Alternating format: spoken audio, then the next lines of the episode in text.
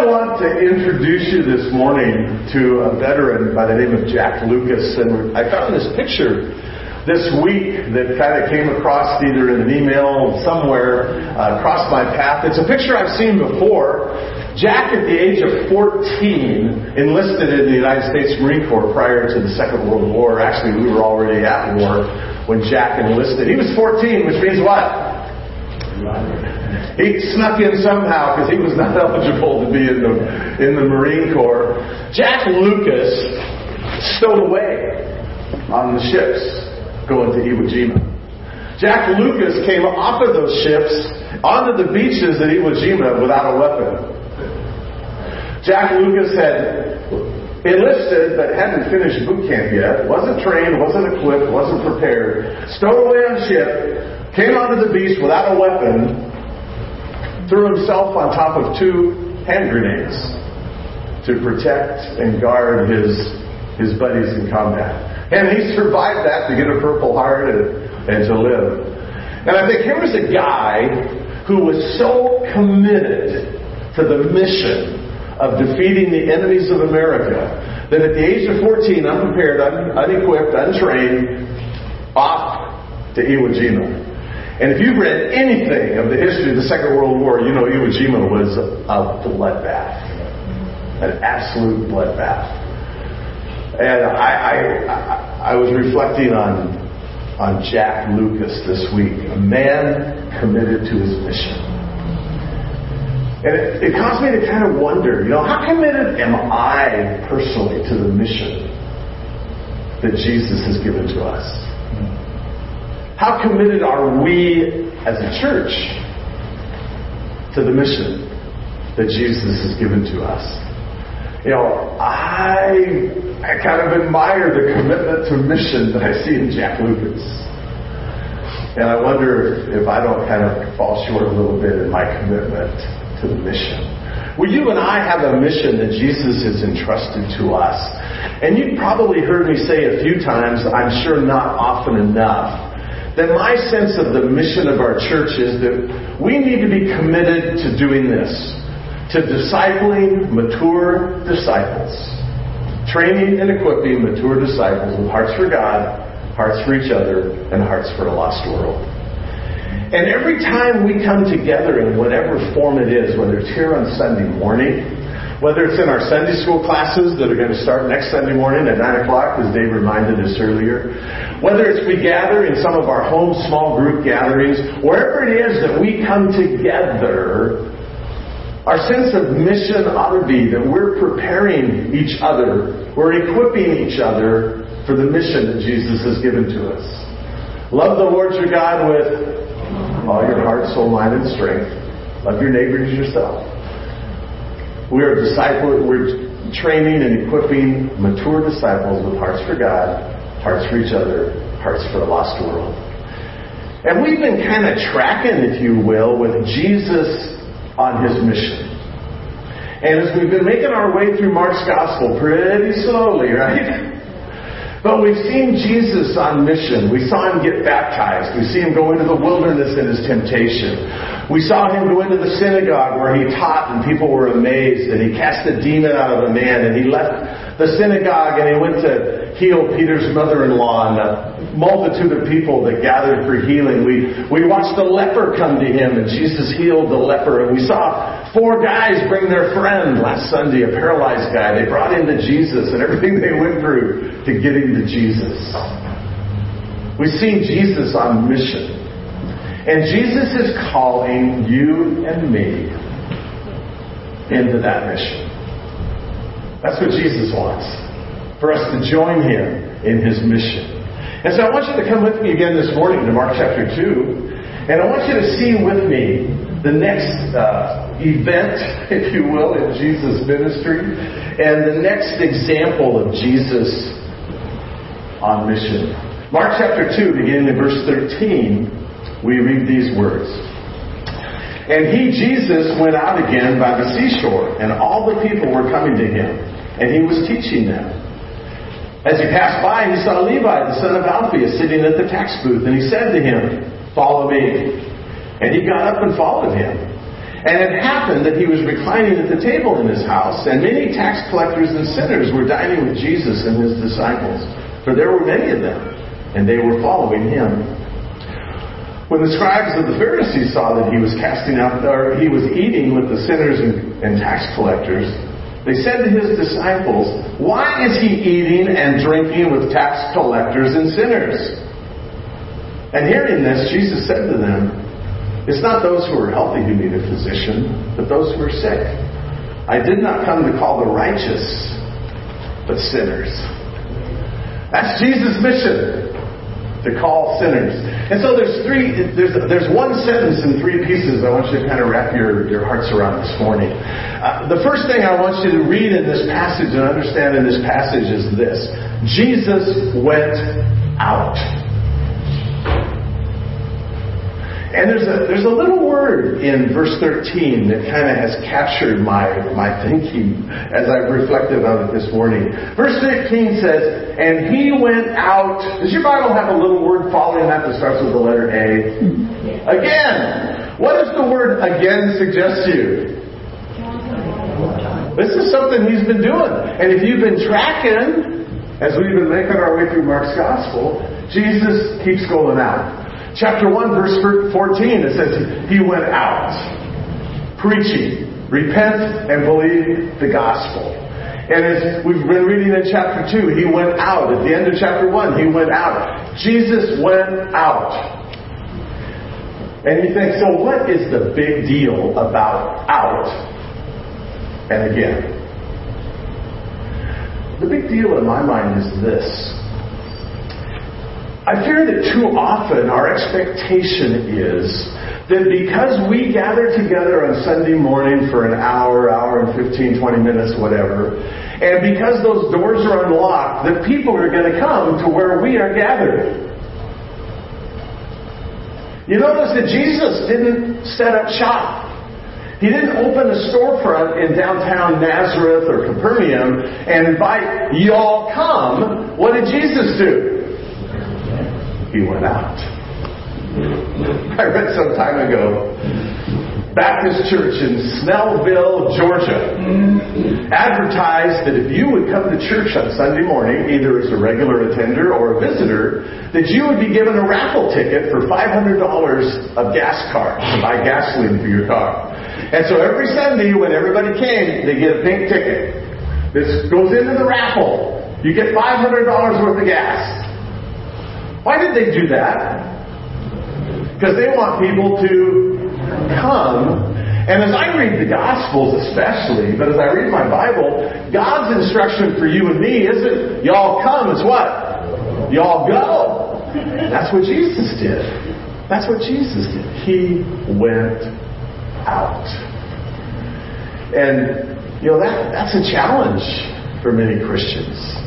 Uh, we're comfortable to be together. We're comfortable to meet as we do in Bible study and, and church service and small groups or whatever. But the challenge, the challenge that Jesus gives to you and to me is that we would be people that go out.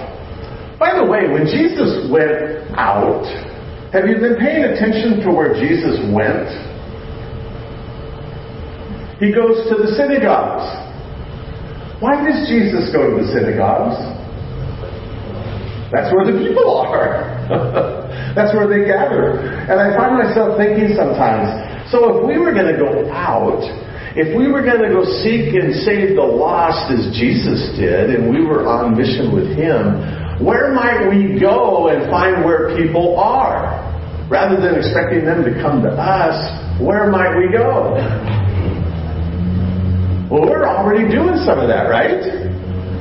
We go to the elementary schools with our Good News clubs, and we're hoping to get kind of back in gear with that in the fall, hopefully, right? We go to Boyle Heights, Heights of Grace. We go out on the riverbed here. And I think often, you know, there's so many places where people gather. They gather at the mall.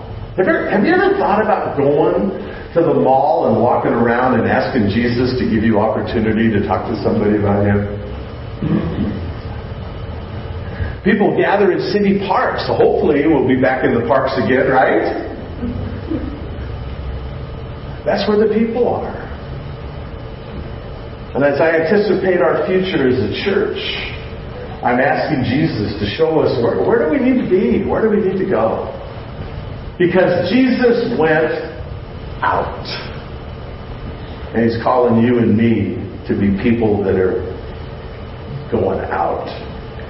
It always says in verse 13 that He went out by the seashore, people coming to Him. But what was He doing according to verse 13? Teaching them. Jesus did not come to perform miracles. Jesus did not come to heal people. Jesus came to do what? Teach them, to tell them the truth. That's why Jesus came. So we read all about the miracles and the healings. Why was that important? Because the miracles and the healings authenticated Jesus and his message. And so they went together, but Jesus' purpose wasn't to come to heal. He came to teach, to tell people the truth, to proclaim the gospel. Repent and believe the gospel. That was Jesus' message. Jesus came telling people the truth. He went out teaching truth. And I think of, you know, there's lots of good things that churches can do. Lots of good things that, that you and I can do. And we look for opportunities. We look for open doors. But ultimately, our ambition and our hope, our prayer and our plan is to do what? Tell people the truth. Proclaim the gospel message. You know, I find myself thinking about that, and uh, you know, remember all our water bottles that we gathered together and we sent to the two elementary schools. We wanted to bless them and communicate God's love to them. But ultimately, that's not where it's supposed to stop, right? Doing good stuff is a good thing, but what's the goal? What's the ambition? What's the end game? We want to share the gospel. We want opportunity. Jesus went out, and he went out teaching truth. And that's what he wants you and me to do. Our friend Ed Lewis, former executive director of uh, CE National, you've heard Ed speak here, I'm sure. Many of you have met him and know him. I've been a friend of Ed since uh, the late 60s. And uh, I remember Ed repeating, I haven't heard him say this in a while, but I remember Ed talking about the fact that God calls you and me to go fishing. Right? Jesus called his first disciples, Peter and Andrew and James and John, and he said, Follow me and I'll do what? Make you fishers of men. And so Ed has this little four letter acrostic that I've always liked F I S H. And when I find myself thinking about the mission of the church, when I find myself thinking about my role in the mission, not just as a pastor, but as a Jesus follower, we're called to do what? Follow Jesus. He calls us to follow Him, and He calls us to be on mission, sharing the gospel. And so this simple little acrostic has been helpful to me. Anyone remember what the F in fish stands for? Friendly. Friendly. Ed's idea is just be friendly around people. Just be friendly. Greet them. Hey, how you doing? It's good to see you. Good morning. Um, I find this when I'm out on bike rides. I try to greet everybody I ride by. It gets a little redundant after a while, you know. But just practice being friendly. Even walking in the aisles at the grocery store. Do you ever think of walking through the aisles in the grocery store and there might be somebody there that, that maybe God wants you to kind of share a conversation with? And it might be just simply walking, you know, down to the dairy case and there's somebody there. Good morning. Or good evening if you're shopping at night like I do. Um, but just be friendly. What's the I stand for? F-I. Initiate conversation. A lot of us have trouble initiating conversation, even with people we know, but let alone with strangers, right? How many of you have a reputation that you talk to strangers at the grocery store? I used to drive my kids crazy. Dad, why do you talk to everybody? You know, I just that's kind of what I do.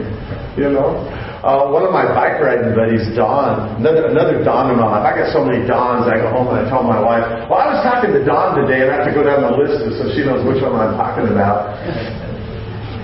We're on a bike ride, and he'll stop and talk to total random strangers, and I'm standing there, you know, come on, we got things to do, places to go, people to see. Uh, he, he talks to everybody, nailed down, whatever. But that's not a bad habit to cultivate. Just initiate conversation. Be friendly. Initiate. What's the S all about? Story. It's the story word. I love hearing people's stories. I love opportunities to initiate conversation and ask people questions. You know, so do you live here all your life? Is Norwalk home? No, I came from Michigan or wherever. You know, just asking questions, find out stories. Um, I've had the opportunity to sit down with a few of you and to hear your story. I, I love hearing people's story. And as you ask questions and dialogue and hear someone's story, there's there's oftentimes little light bulb moments where you say, "Oh, that's something I can circle back to with a with a spiritual insight or a spiritual message." But I'm creating conversation. I'm hearing their story. It's not me bombarding them with my stuff, but hearing about them and their life and their journey. Uh, what spiritual beliefs do you have? I love asking that question to people. I ask that question in, in just a few minutes, you kind of get some keen insight into where somebody is. I don't have any spiritual beliefs. Oh, really? Do you believe there's a God? No. Oh, well, there's a spiritual belief.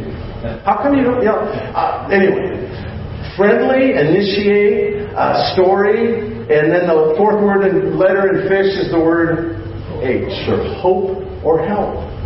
Is there an opportunity as you hear their story to suggest that perhaps Jesus could provide help and hope in their life? Everybody needs a little bit of hope, right? Most of us need a whole bunch of hope. And to have the opportunity in conversation. It's fascinating that Jesus went out. He went out telling people the truth. And he went out telling the truth to whom? Ah, there we go. I was waiting for someone to say everybody, which is true. But if you read this passage carefully, he went out telling the truth. Who was he looking for? People just like you and me, sinners. And so Levi, the story of Levi, later Matthew, the story of Levi becomes the illustration of the great truth that Jesus came not for the healthy, not for those who were well, not for those who had it all figured out, but for those who were sick, sinners. And so, if you if you let your eyeballs kind of run through this story about Levi, um, Jesus simply passes by. He, that's why was Jesus passing by? Because he went out. He didn't set up shop in downtown Capernaum and put up a sign, "Y'all come, welcome." He he went out, and so he's passing by. Verse 14 says, and he says to Levi, "Follow me." And what did Levi do? Got up and followed him. I got a whole bunch of questions about, huh? Why? How? But he got up and he followed Jesus. And verse 14 does this quantum leap, or verse 15 rather. He follows Jesus, and then verse 15 says, It happened that he was reclining at the table in his house, and many tax collectors and sinners were dining with Jesus and his disciples. And so, it's almost like What's the first thing that Levi did after Jesus called him to come and follow him? What's the very first thing that, that Levi did? He invited them all to his house. And if, if my math skills are any good at all, which you all know they aren't, you will find between verse 15 and verse 17 the word sinners four times. And you almost get the idea that this is the emphasis of the passage. Because at the end of in verse 17, it says, I did not come to call the righteous, but sinners. And so here's the principle in Jesus' life. I have come to seek and to save lost sinners. And Levi becomes what? The example of that principle. Jesus came to seek and to save sinners, and here's a chief sinner in Capernaum. Now, if you know anything about tax collectors, how popular are tax collectors today, by the way? Do you, do you look forward to April 15th? You have this great sense of joy in your life that April 15th is soon going to be here, and you got to send that check off to the IRS. You're, you're all excited, waiting for next April to come because this one's over, and the next. But no. Well, take your level of dismay or unhappiness or whatever words you want to throw in there about tax collecting and go back 2,000 years and realize that the tax collectors at the time of Jesus were the most despised people in the culture. The tax collectors, Levi, we think of another tax collector that Jesus met who was hanging out up in the sycamore tree, a guy by the name of Zacchaeus. Zacchaeus was even more hated because the scripture says he was a chief tax collector. He had other tax collectors under him, people like Levi. So, if you were a tax collector at the time of Jesus, you were a Jew in the employ of the Roman government. And your task as a tax collector was to collect taxes from other Jews, your own people, your own countrymen. So here's Levi in the employ of the Roman government, collecting taxes from his fellow people. And tax collectors were known to be liars, thieves, because if they were supposed to collect the tax of a certain percentage, they would kind of bump that up a little bit to pad their own pockets, their own wallets. And so, because of the tax collectors were regarded as sinners, of the worst kind. And they were not allowed to give testimony in court because they weren't trustworthy. They weren't allowed to attend the synagogue. Tax collectors were regarded at the same level as unclean animals. And the, the religious Jew would have what kind of relationship with unclean animals? Nothing to do. Distance. And so here's, here's Levi, this sinner, tax collector, despised by his fellow countrymen, and Jesus calls him, Follow me. Jesus came, as he says right here in our text, he says, I didn't come to call the righteous, those who are self righteous, think they've got all figured out. I didn't come to call those, I came to do what? Call sinners. Jesus went out to teach the truth to sinners. And as you read through the Gospels, as you as you track through the Gospels, uh, one of the things you notice is Jesus diligently sought out sinners. I'm looking for this passage in Matthew 21. In Matthew 21, verse 31 and 32, it says this Truly I say to you, that the tax collectors and prostitutes will get into the kingdom of God before you. Who's he talking to? Who's the you he's talking to? Scribes and Pharisees and Sadducees, the religious leaders. And he's saying to these religious leaders, prostitutes and tax collectors are going to get into the kingdom of God before you. Wonder how they responded to that. Not too well. He says, For John came to you, John the Baptist, John came to you in the way of righteousness, and you did not believe him. But the tax collectors and prostitutes did believe him. And you, seeing this, did not even feel remorse afterwards as to believe in him. Jesus came. Jesus went out to tell the truth, the gospel message, to sinners. On a scale of 1 to 10, how glad are you that that's true? Yeah. I count myself in that category of sinners, right? Sinners saved by grace. That was Jesus' mission. That was the 12 apostles' mission. That was the apostle Paul's mission. It's been the mission of those who follow Jesus for 2,000 years, right? And it continues to be our mission today. I read the story some time ago of a lighthouse keeper. This would have been probably 100 plus years ago, right? When we had lighthouse keepers and maintaining the lights. Well, this particular lighthouse keeper was a man who had a reputation of being a very kind and generous man. And so as he would tend the lighthouse and care for the lighthouse and keep the lamp burning, he was known to be one who would help passing ships that were low on fuel. They didn't have adequate amount of fuel to get to the next port. And he was known because he was kind and generous that he would share fuel with passing ships that were low on fuel.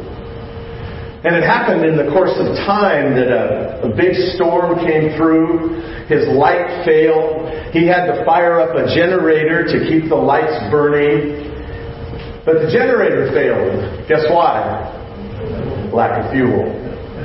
And because of the failure of the lighthouse to be broadcasting its light, uh, a ship crashed on the rocks and several hundred people lost their lives.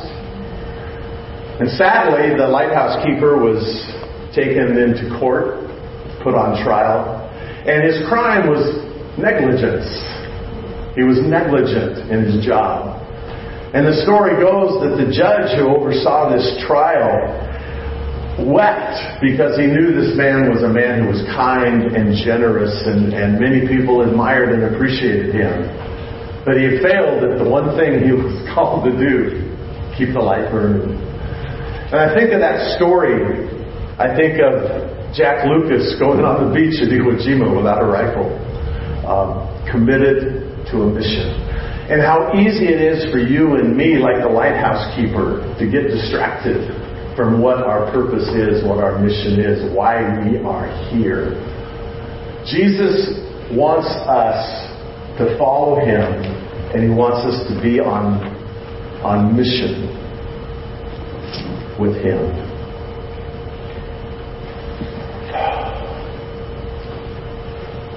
There's so many things I think that God wants us to do, and I don't even know what they are.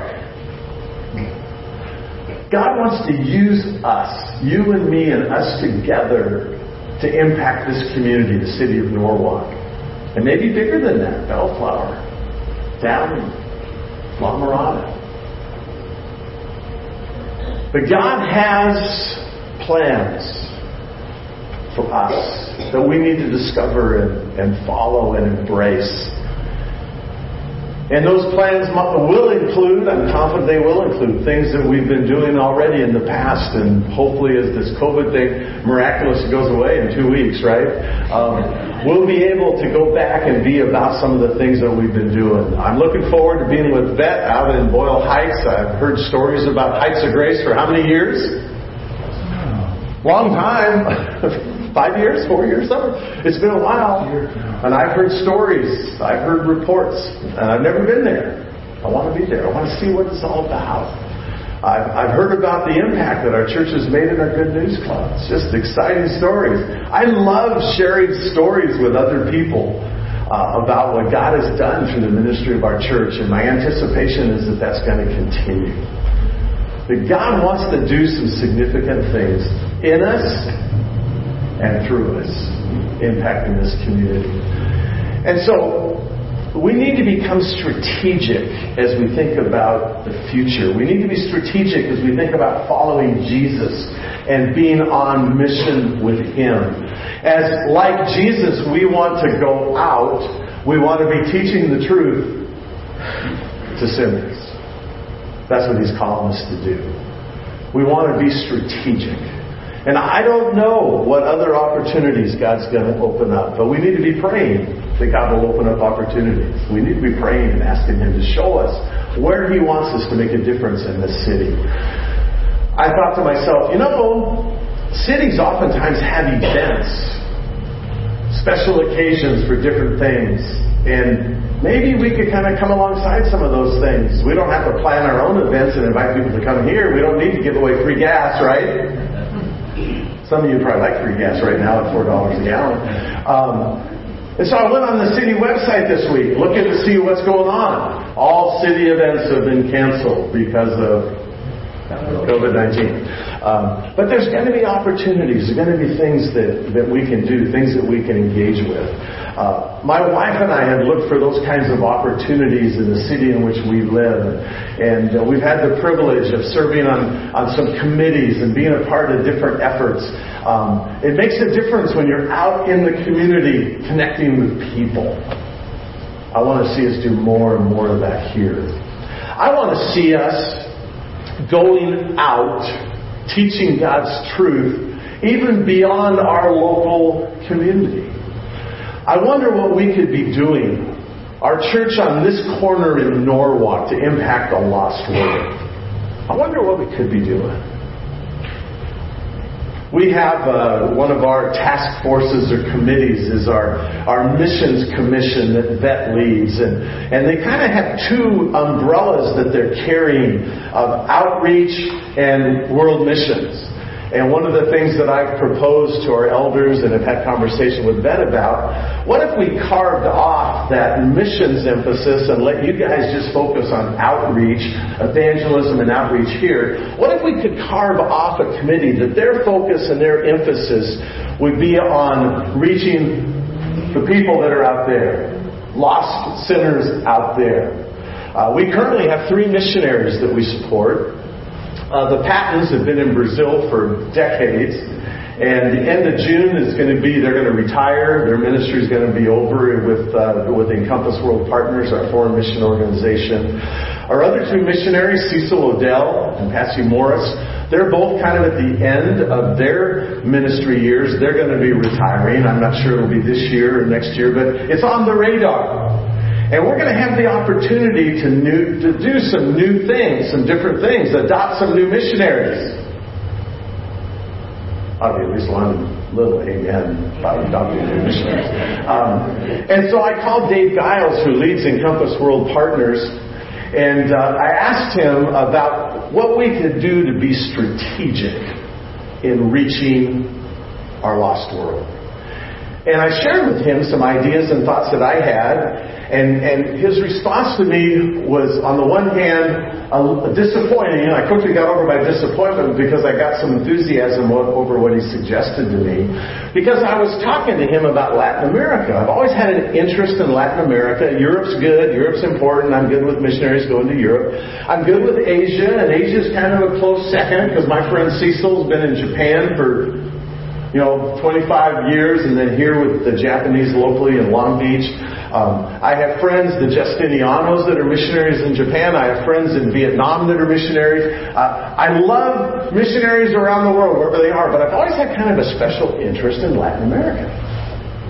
And so I suggested to Dave, do we have any new missionaries coming in the pipeline that are headed to South America?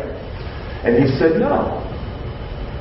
He said, We are not actively encouraging American missionaries to consider Latin America. And I said, Okay, why is that? He said, Because our emphasis and our focus is on the least reached peoples of the world. Latin America has been reached, at least to a certain level, and more importantly, those who have been reached in Latin America are doing what? They're going out teaching the truth to sinners. And so one of the things Dave suggested to me was, he says, as you look to the future with your missionary dollars and your missionary support, you might consider adopting one of our churches in Latin America and providing them, helping them with resources in their efforts to reach Chile, Brazil, Argentina, Uruguay, and so on. And that is exciting to me. Um, I just think, wow, you know, we could not only send uh, money to help them with projects, uh, we could send a team of people down. Anyone here ready to get on the next bus to Brazil? Okay, I got one yes. Good, I like that. Um, you know, I just think we could we could have a worldwide impact coming alongside of a sister church in in South America. I just think that would be so so cool. So I'm looking for a few people that have hearts not only for God and for each other, but for a lost world. I'm looking for a few people that we can embrace together that umbrella of missions and free the current missions group to focus on outreach here and discover together what God wants us to do that we might do even beyond the borders of our own country. I'm looking for just a few people that have hearts to do that. I don't know who they are, but God does. We can be strategic, doing just like Jesus did, going out, sharing the truth to sinners. That's what, that's what Jesus wants us to be doing. And so, as I think of this, what I want to suggest is this. Always the first thing is we need to be people who are praying. God, what do you have for us? Where do you want us to be? How do you want us to invest our resources? What should we be doing? How can we best go out telling the truth to sinners? Is that on your prayer list? Is that on your agenda? Do you have people on your prayer list that you're praying for that are sinners that need to come to know Jesus?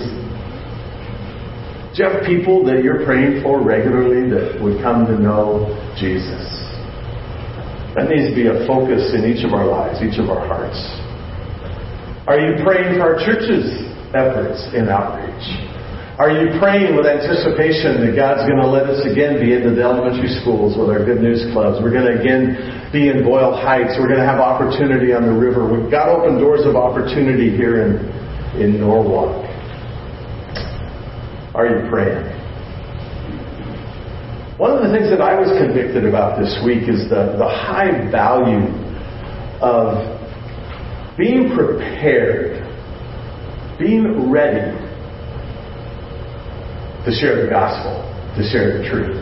And you know, one of the simplest ways to do that, and it's frankly a habit I've gotten out of, it's a habit I've had for many years, and I've kind of gotten out of it. I don't know why. I have to think and pray about that. But one of the most powerful things that you and I can do is to place a piece, a piece of gospel literature into somebody's hands. Oftentimes called a tract. Or sometimes there's some really nice, small, short little books you can give to somebody. I have a couple of books that I've used. I've given it to someone and said, Would you read this book? And then I'd like to dialogue and talk about what this book says. Um, I've used gospel tracts through the years for lots and lots of simple ways. Uh, Ray Comfort's ministry, Living Waters, right here in Bellflower, prints some phenomenal gospel tracts. I remember growing up as a, as a young boy, my father carried a box in his car with these things wrapped up in a bright colored cellophane. And uh, we would be going somewhere, and he'd have the passenger window rolled down, and he'd be tossing these out the window. They were called, anyone know what those bright colored cellophane things were called back in the 50s? Gospel bombs.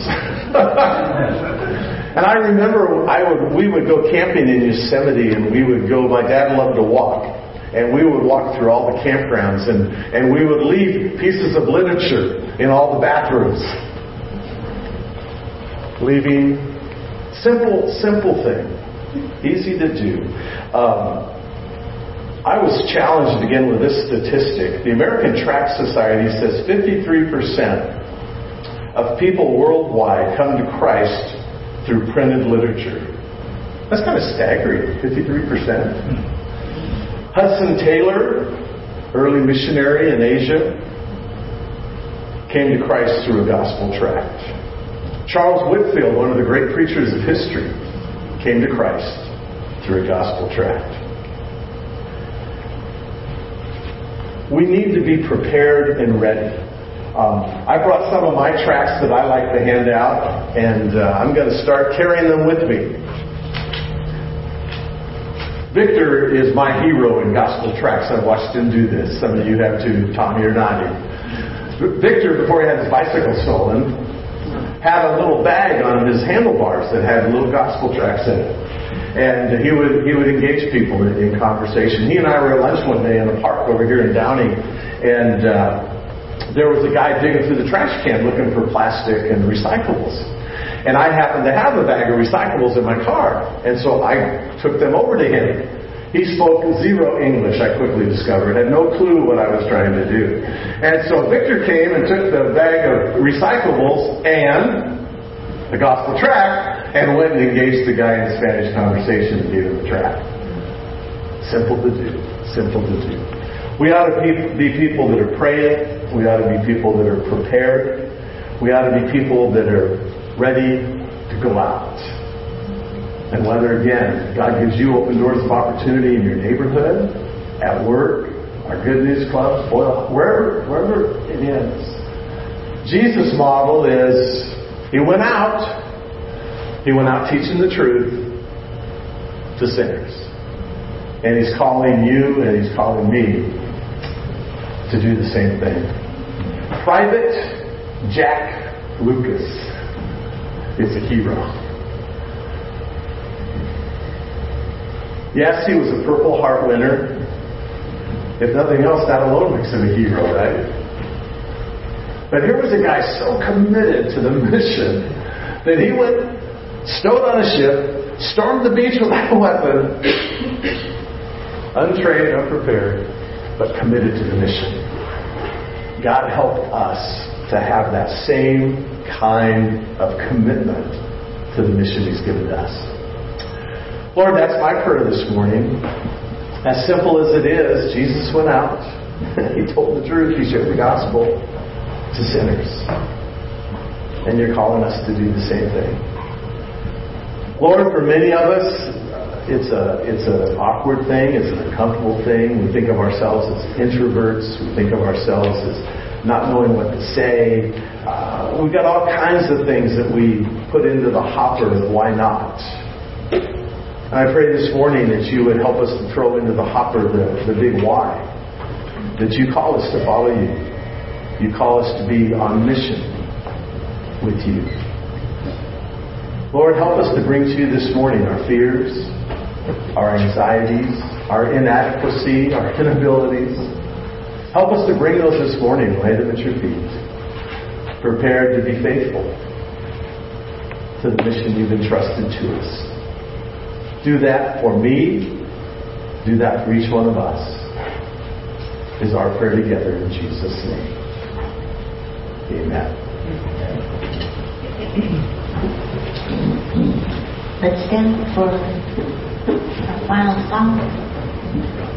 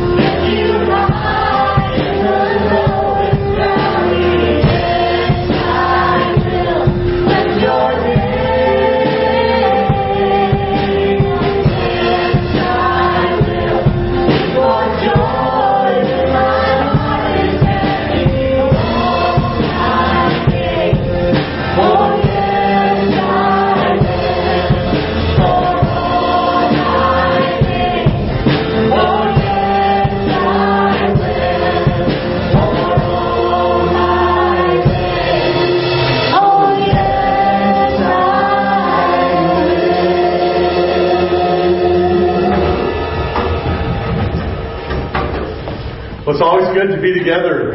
It's always good to fellowship together and to worship God together. It always is. It's great to have people joining us on YouTube. Thanks to those who are coming on YouTube. And we welcome you to come and join us here when you're able. And uh, I don't know, some of the people that watch us on YouTube are at a distance. They don't live locally. Some of them we probably never met. Uh, we'd love to have you come by and, and visit and see us. As you go out these doors this morning, that's the mission field out there that Jesus calls us to go out to to tell the truth. That's the mission field that Jesus is leading us into. He's going to give us words to say as we seek to be friendly and initiate and hear stories and tell people that there's hope and help to be found in Jesus. There's somebody praying. There's someone praying for a friend, a neighbor, a relative, and they're praying that God would bring someone into their life this week that would share the gospel with them. And I wonder if that person being prayed for is one of our neighbors, one of our friends, one of our coworkers. I wonder. Because there's people I pray for that God would bring into their lives. May God bless us as we seek to follow Him, going out, telling the truth to sinners. Let's do that together this week and pray for each other as we do that for His glory. Have a great week.